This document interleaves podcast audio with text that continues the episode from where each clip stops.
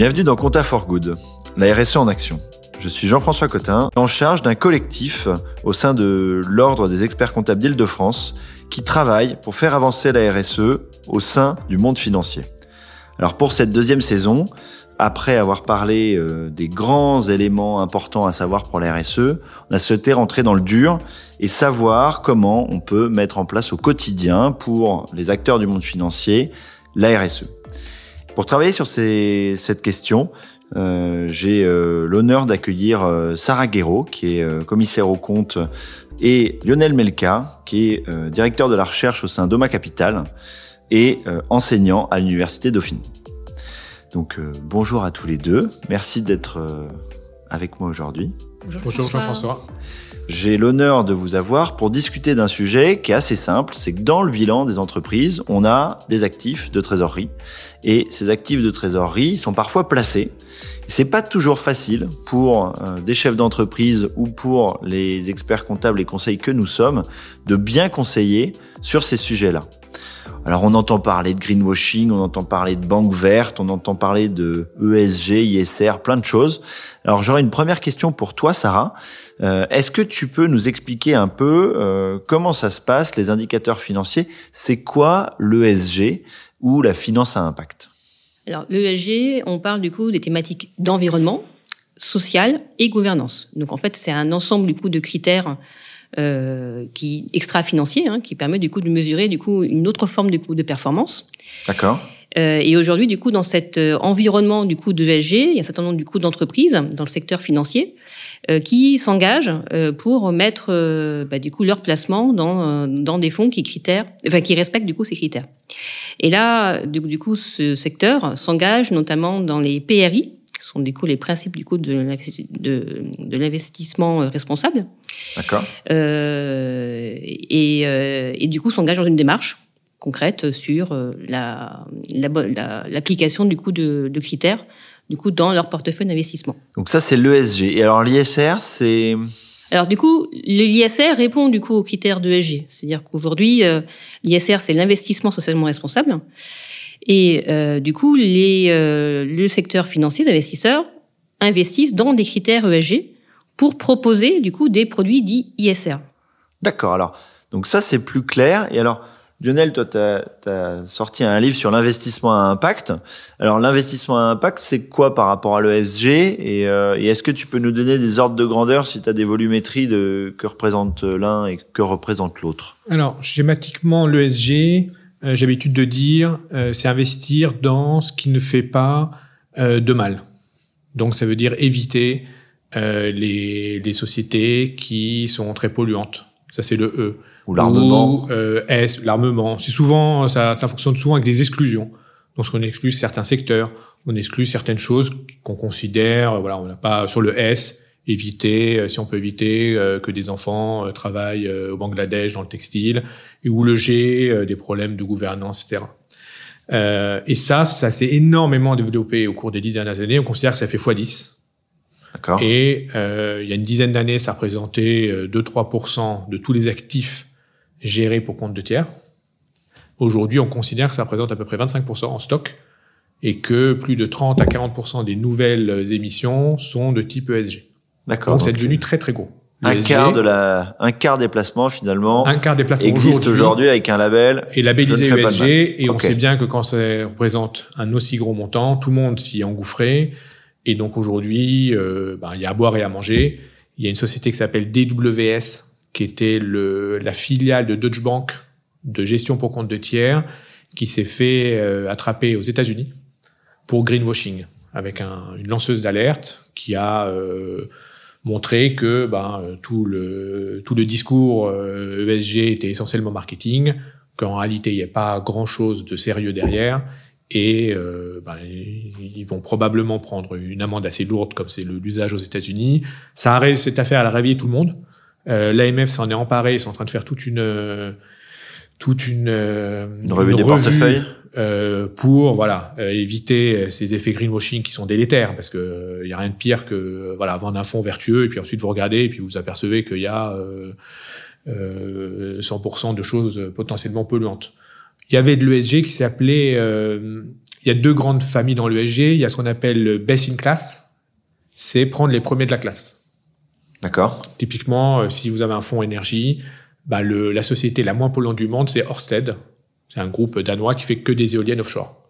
Donc là, vous êtes 100% green, 100% renouvelable, c'est fantastique. Sauf que si vous investissez que dans celle-là, bah vous récompensez les premiers de la classe, mais euh, qui sont déjà super green. Donc ils peuvent pas être plus green que ça. Mais vous n'allez pas forcément euh, diminuer les émissions. Donc il y a nous, notre stratégie, c'est ce qu'on appelle best efforts. Meilleurs efforts, c'est prendre des gens qui sont au milieu de la classe et essayer de les pousser à être, euh, à se rapprocher de la tête de classe. Le problème quand on fait du best effort, c'est que vous avez entre guillemets des élèves moyens. Donc on peut très bien avoir un feu en fond ESG qui va dire moi je fais de l'ESG parce que je prends dans, je prends que du pétrole. Et par contre, euh, je prends des mauvais élèves et je vais essayer de les amener à la décarbonation. Bon, est-ce que c'est de l'ESG ou pas? Euh, Ça, euh, voilà. Pour certaines personnes, ça peut apparaître comme du greenwashing. Ça, c'est ne pas faire de mal, éviter de faire du mal. Euh, L'impact, c'est un petit peu différent. C'est un standard qui est plus élevé, qui consiste à dire le but, c'est pas juste de pas faire de mal, le but, c'est de faire du bien. Et de faire du bien avec un, un critère très important dans l'impact qui est l'additionnalité. C'est-à-dire qu'on veut pouvoir montrer que si l'investisseur impact n'avait pas été là, le projet n'aurait pas vu le jour. Alors du coup, chez Oma Capital, comment vous faites pour justement mesurer cette finance à impact sur euh, les questions d'additionnalité ou les questions de, de reporting de ces placements? Alors nous, on a aujourd'hui deux fonds euh, euh, à impact. Le premier, c'est un fonds de green bonds. Green bonds, ça existe depuis euh, une bonne dizaine d'années. Ce sont des obligations qui sont émises par euh, des sociétés avec euh, un fléchage des sommes levées vers des projets euh, green et euh, d'amélioration énergétique. Typiquement, c'est une grande société qui veut développer des énergies renouvelables, va lever cet argent sur un green bond et faire un audit de une, société externe va venir démontrer que cet argent qui a été levé a bien été dirigé exclusivement vers ce projet green. D'accord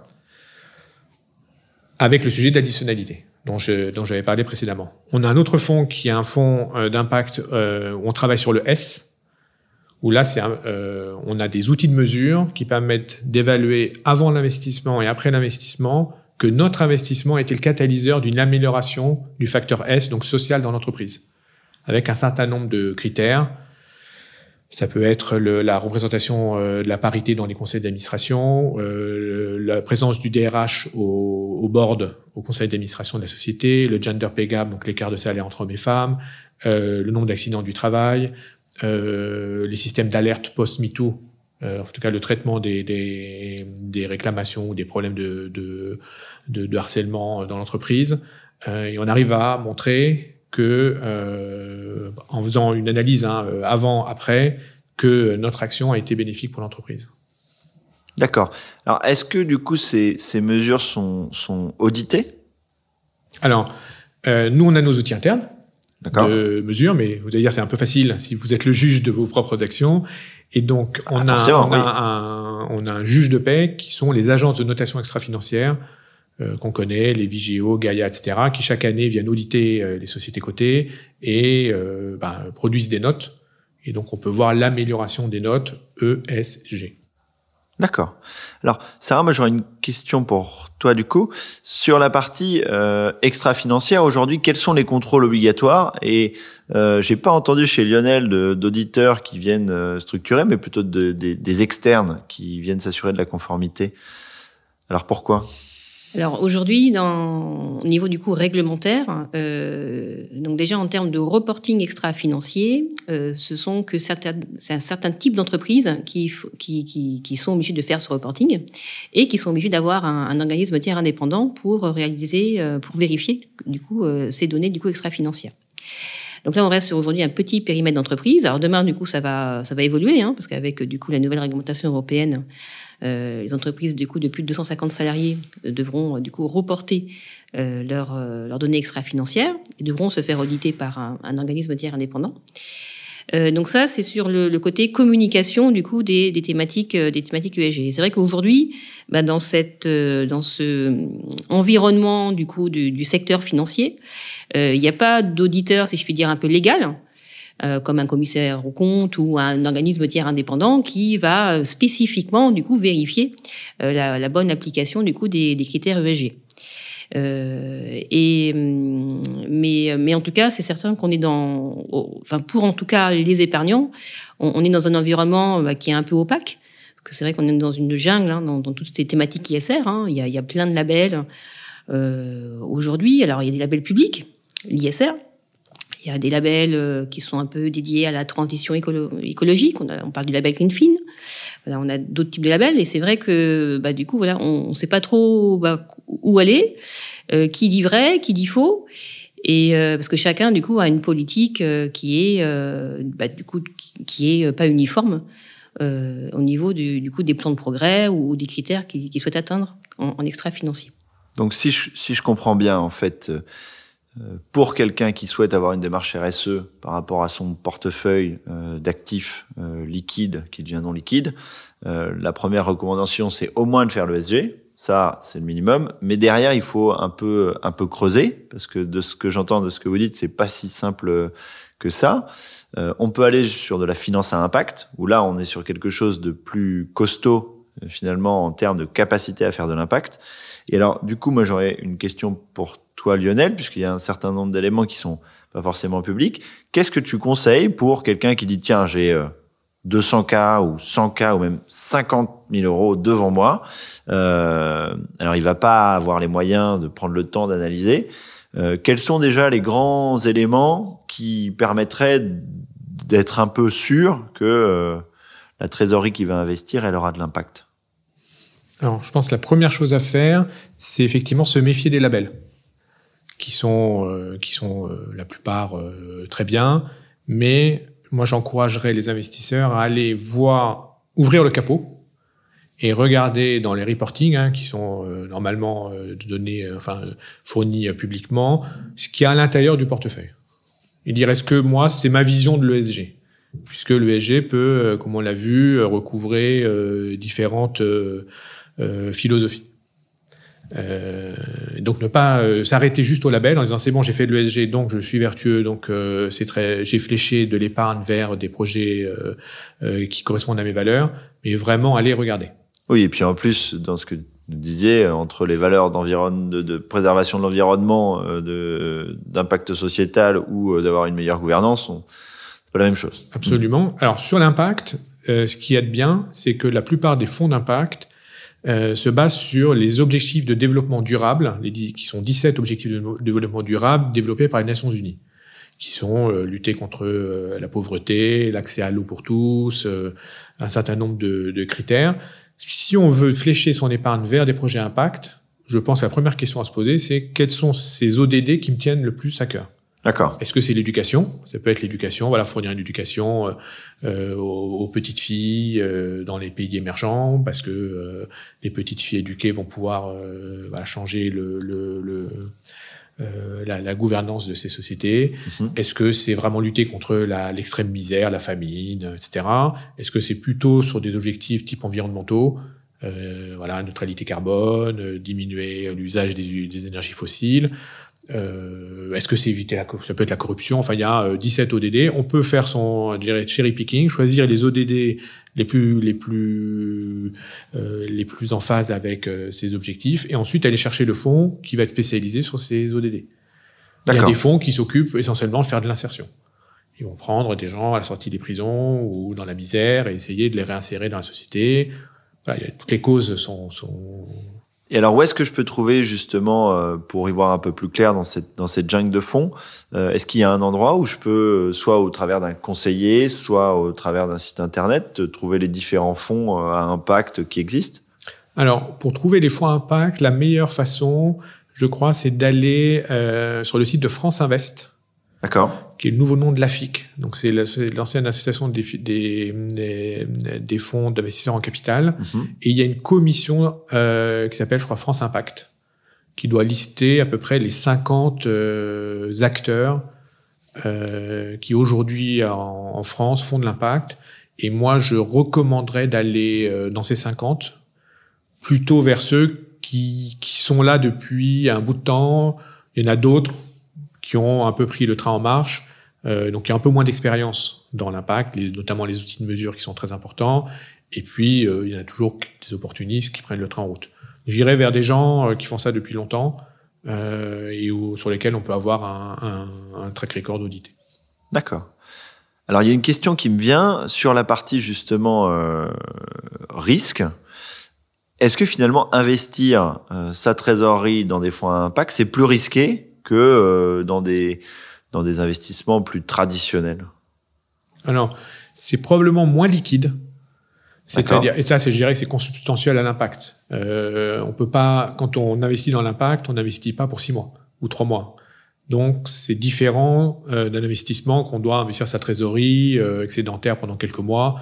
Là, on achète un fonds euh, d'obligation ou d'actions liquides qu'on peut euh, acheter et vendre chaque jour quand on investit dans l'impact, il faut que le temps que il faut le temps que l'impact soit soit réalisé, soit mesuré. Donc c'est souvent des fonds de type private equity, donc avec des, des liquidités qui sont qui sont euh, euh moins élevées. Donc il faut avoir il faut avoir un horizon temporel, disons, un peu plus euh, un peu plus élevé. Par contre, en termes de risque, euh, on se rend compte que ces fonds impact, euh, je vais en citer deux qui sont un peu les, les historiques français, c'est Alter Equity qui a été fondé par Fanny Picard et Impact Partners, c'est des fonds qui délivrent des retours euh, à, de, à, double, enfin euh, double digit, euh, tout à fait en ligne avec leur euh, leur père. Qui ouais, ils n'ont pas, pas ils ont pas à rougir euh, face ah, aux requins.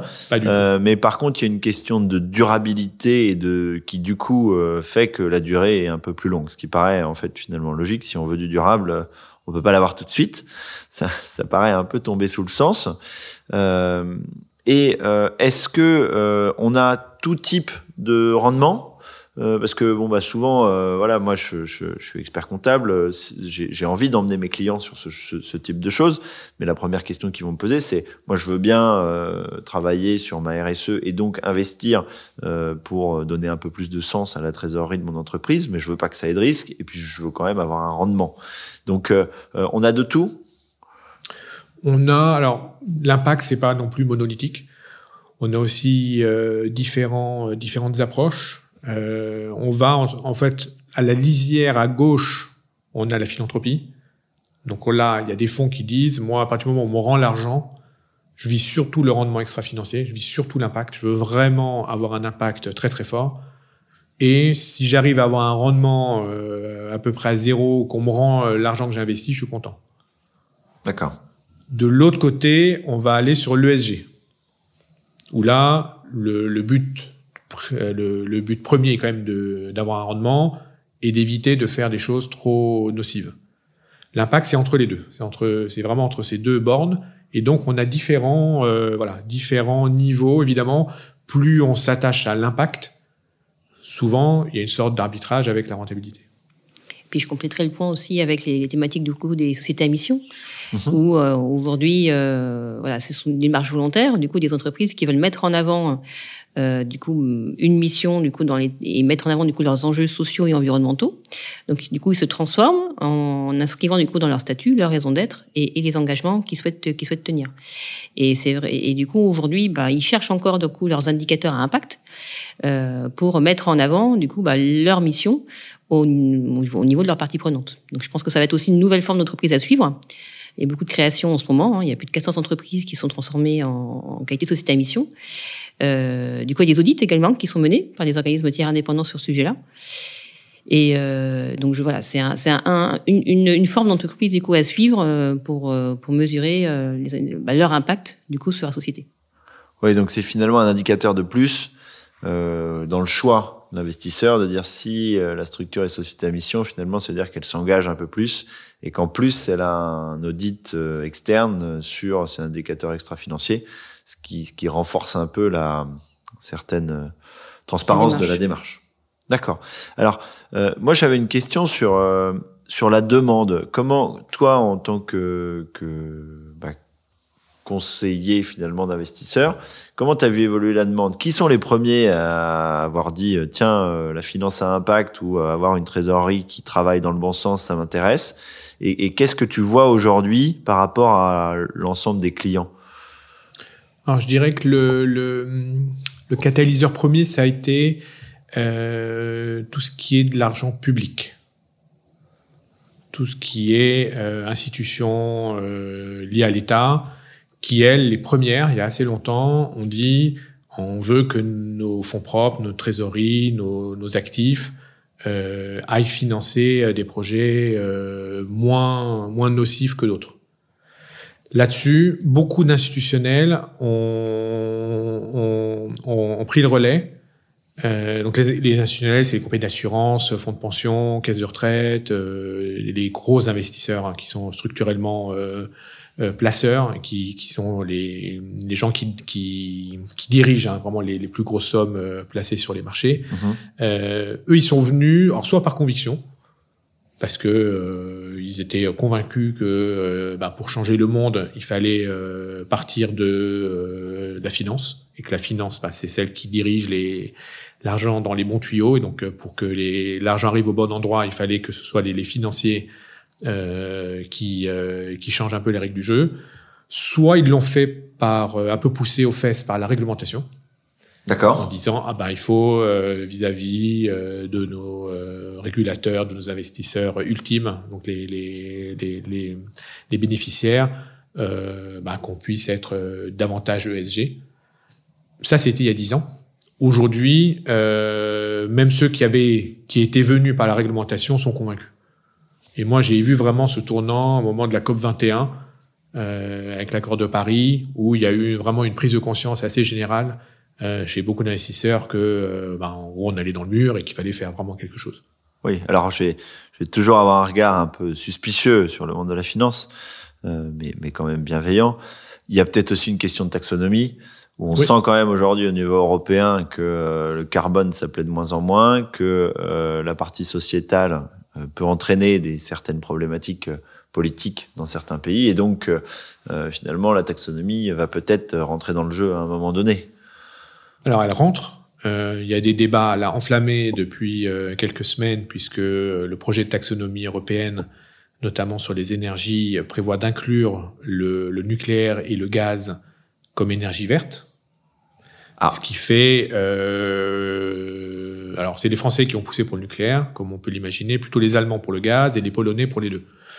Et euh, ça fait beaucoup de débats euh, dans lesquels je ne vais pas rentrer, mais euh, bon, euh, les, les, ceux qui ont ceux qui ont promu l'inclusion du nucléaire euh, jugent que bah, c'est une, énergie indispensable pour aller vers la neutralité carbone et que pourra pas se passer du nucléaire. Ceux pour le gaz disent que c'est une énergie de transition qui permet à ceux, euh, pas forcément en Europe, mais plutôt en Asie, qui sont encore dans le charbon.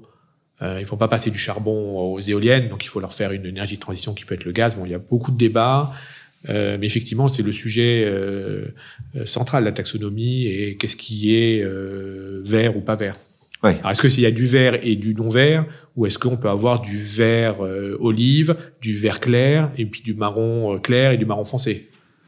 Mais c'est vrai que la taxonomie, du coup, va, permettre en tout cas de mieux classer les activités dites durables. C'est vrai que c'est euh, dans, dans, cette jungle, on va dire, un petit peu de l'ISR, on, ne connaît pas trop, du coup, bah, tous les critères. Euh, là, du coup, l'objectif est quand même d'avoir une transparence dans la démarche et du coup de mettre en avant, euh, bah, du coup, des indicateurs financiers pour le coup, hein, du coup, euh, dits durables, par le chiffre d'affaires, par les dépenses, par les investissements. Et, euh, et aujourd'hui, bah, voilà, l'Europe travaille encore hein, sur les six enjeux environnementaux euh, qu'ils souhaitent atteindre, sur les secteurs concernés. Donc voilà, c'est tout récent, ça a démarré du coup en 2021. Et donc c'est un point qui reste à suivre. mais en tout cas, on voit une volonté aujourd'hui des acteurs du coup de la finance de pouvoir plus mettre en avant du coup dans leur portefeuille des entreprises qui répondent à un certain nombre de critères. Et pour le coup, ce sera des critères avec une démarche un peu plus comparable que ce qu'on a aujourd'hui. Merci à tous les deux pour euh, ce temps. C'est vrai que c'est assez intéressant. On se rend compte quand même que la question des placements de trésorerie n'est pas simple et que pour euh, les conseils et euh, les dirigeants d'entreprise, il y a un travail à faire si on veut trouver les bons placements de trésorerie qui doivent finalement correspondre un peu aux valeurs que l'entreprise ou que l'investisseur veut mettre en avant. Donc bah, c'était très intéressant. On a quelques outils là pour essayer d'agir. Alors moi j'aurais une dernière question pour chacun d'entre vous. si demain je veux faire quelque chose pour avancer un peu dans ma démarche RSE, moi en tant que comptable, que directeur financier, que patron, qu'est-ce que qu'est-ce que vous me conseilleriez? Euh, je commence. Moi, je mettrais aujourd'hui, je suis, euh, je suis très, enfin, je suis très sensible du coup à la thématique du coup du numérique, enfin beaucoup de sobriété numérique. Et, et c'est vrai que voilà, et je pense qu'il faut faire beaucoup attention à, à, nos investissements sur le sujet. Donc tant bien sûr sur nos matériels, smartphones, tout ça en termes du coup euh, d'acquisition, de renouvellement, à quel moment, enfin quel choix du coup on fait, et, et tant aussi dans leur usage. Alors, voilà, on sait qu'on est tous en, en, mode streaming, en mode visio, enfin voilà, qu'on qu'on utilise de plus en plus du coup de données. Euh, et bah, du coup de faire, euh, d'être, voilà, d'avoir du coup des actions. Donc vigilance sur les données digitales. Sur, sur les données digitales. D'accord. Et toi, Lionel? Moi, j'ai fait mon bilan carbone il y a deux ans. Et je me suis aperçu, enfin c'est très très instructif. Je me suis aperçu, alors moi je, je vais à pied au bureau, donc euh, je mange pas énormément de viande, etc. Mais je me suis aperçu que mon, mon plus gros impact c'était l'avion. Et c'est vrai que euh, il y a avant le Covid en tout cas, on prenait un peu l'avion pour un oui ou pour un non, même pour aller euh, à Marseille ou Toulouse ou même pour des vraiment des, des endroits où on peut vraiment prendre le train. Et le Covid nous a appris qu'il y a eu plein de déplacements qu'on pouvait utilement remplacer par une réunion Zoom ou Teams. Et donc je pense que effectivement, euh, une manière assez facile et de, de diminuer notre empreinte carbone, c'est effectivement d'éviter ce genre de, enfin, réduire au maximum des, des, voyages qui sont pas indispensables. Donc réfléchir à, ces trajets. Eh ben merci à tous les deux pour euh, ce temps passé ensemble, à travailler sur euh, ces sujets qui permettent, j'espère, à nos auditeurs de mieux savoir comment placer leur trésorerie et avancer dans leur démarche de RSE. Je vous dis à tous à bientôt pour euh, de nouveaux épisodes qui continueront à vous donner les moyens d'agir et euh, de travailler au quotidien sur votre RSE au sein de vos cabinets, mais aussi au sein de vos entreprises. Au revoir. Merci beaucoup. Au revoir, merci bien.